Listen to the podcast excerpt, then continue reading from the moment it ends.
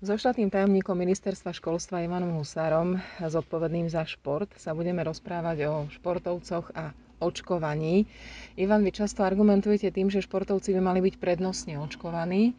A v prvom rade sa pýtam prečo a v druhom, že či to myslíte pre všetkých. No, nepovedal som nikdy prednostne, ale myslím si, že tak ako sú vytvorené tie skupiny, zdravotníci, infraštruktúra krízová a e, dôchodcovia, DSSky, tak si myslím, že do tých, prednosť, do tých e, skupín vpredu by mohlo ísť nejaký, nejakých, odhadujem, 50-60 športovcov plus ich realizačné týmy, ktoré sa pripravujú na Olympiádu. Je to pre nich e, vyvrcholenie štvoročnej práce. Za tento rok bude do nich, do ich prípravy investovaných zo štátu skoro 7-8 miliónov eur a keď by prišli na rad na očkovanie tak, ako sa plánuje niekedy v máji a v júni, tak sa môže stať, že tie peniaze sú vyhodené a že ich sny sa proste zhatia len tým, že nemohli byť zaočkovaní skôr. Čiže neprihováram sa za prednostné, len si myslím, že by sme ich mohli niekde do voľných termínov posunúť. Čiže to sú tí uh, iba výnimoční a za veľmi prísnych pravidel, tak to myslíte? Áno, je to skupina tých top športovcov, majú vytvorený top tým. Um, naozaj neviem vám teraz povedať presne, koľko ich kandiduje na Olympiádu a koľko už ich tam je, ale skrátka nie je to veľká skupina, ktorá by to tu výrazne obmedzila. Oveľa viacej než športovcov profesionálov máme športovcov amatérov. Čo sa snažíte, tak povediať, vyboxovať alebo vybaviť pre nich? V súvislosti s očkovaním? V súvislosti s riešeniami pre COVID? No, amatéri, eh, neviem, či ste si všimli, ale eh, v, tom, v tej prírode dneska športuje oveľa viac ľudí ako pred covidom. Aspoň ja mám taký pocit, že všade, kde sa pohnem za športom, tak je ľudí plno. Čiže oni si našli riešenie sami. Čo sa týka eh, uvoľnenia športovisk, to vôbec nezáleží od nás, to má na starosti Úrad verejného zdravotníctva. My sa samozrejme stále snažíme, aby niektoré segmenty boli otvorené, ale nie je to ľahké, pretože tie výnimky sú cestou do pekla.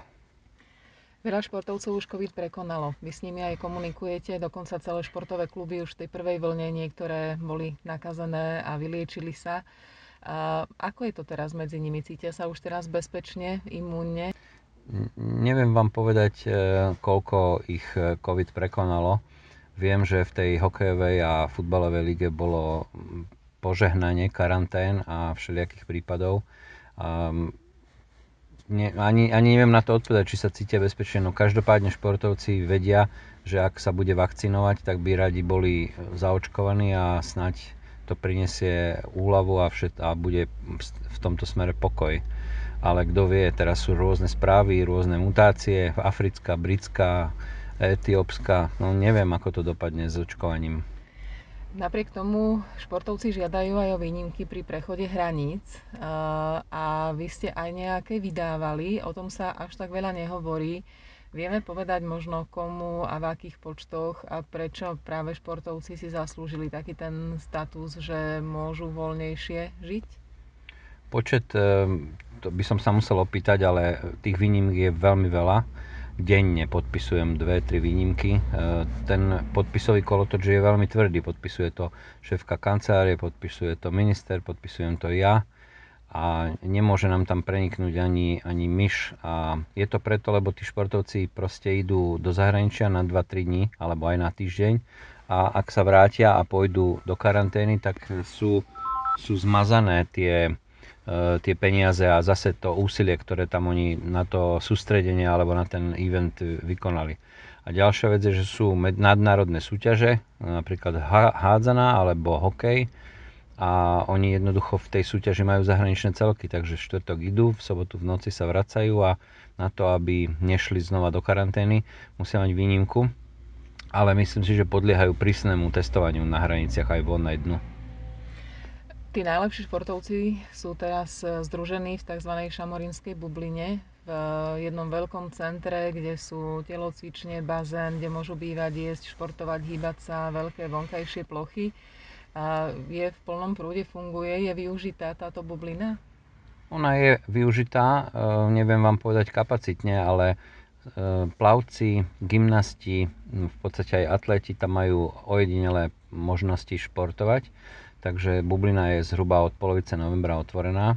Je vlastne momentálne jedinou oficiálnou povolenou a záleží na tom, kto má akú núdzu športovať. Niektorí dali aj tak prednosť pobytom v zahraničí, pretože tie podmienky sú tam e, ešte lepšie, respektíve nie sú viazané na také veľké počty, ako je, ako je nutné obsadiť rezort Šamoríne. Posledná otázka je na Olympiádu. Tá už sa z minulého roka prekladala na rok 2021 a zatiaľ to asi veľmi nevyzerá, že by naozaj mala byť. Aké máte informácie? Hnutie hovorí, že bude.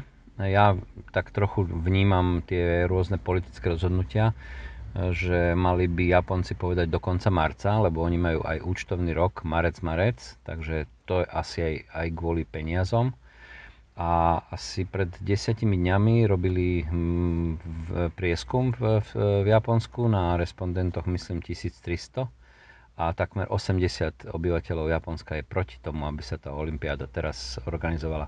30% je za to, aby nebola vôbec a zhruba 45-50% je, aby sa posunula.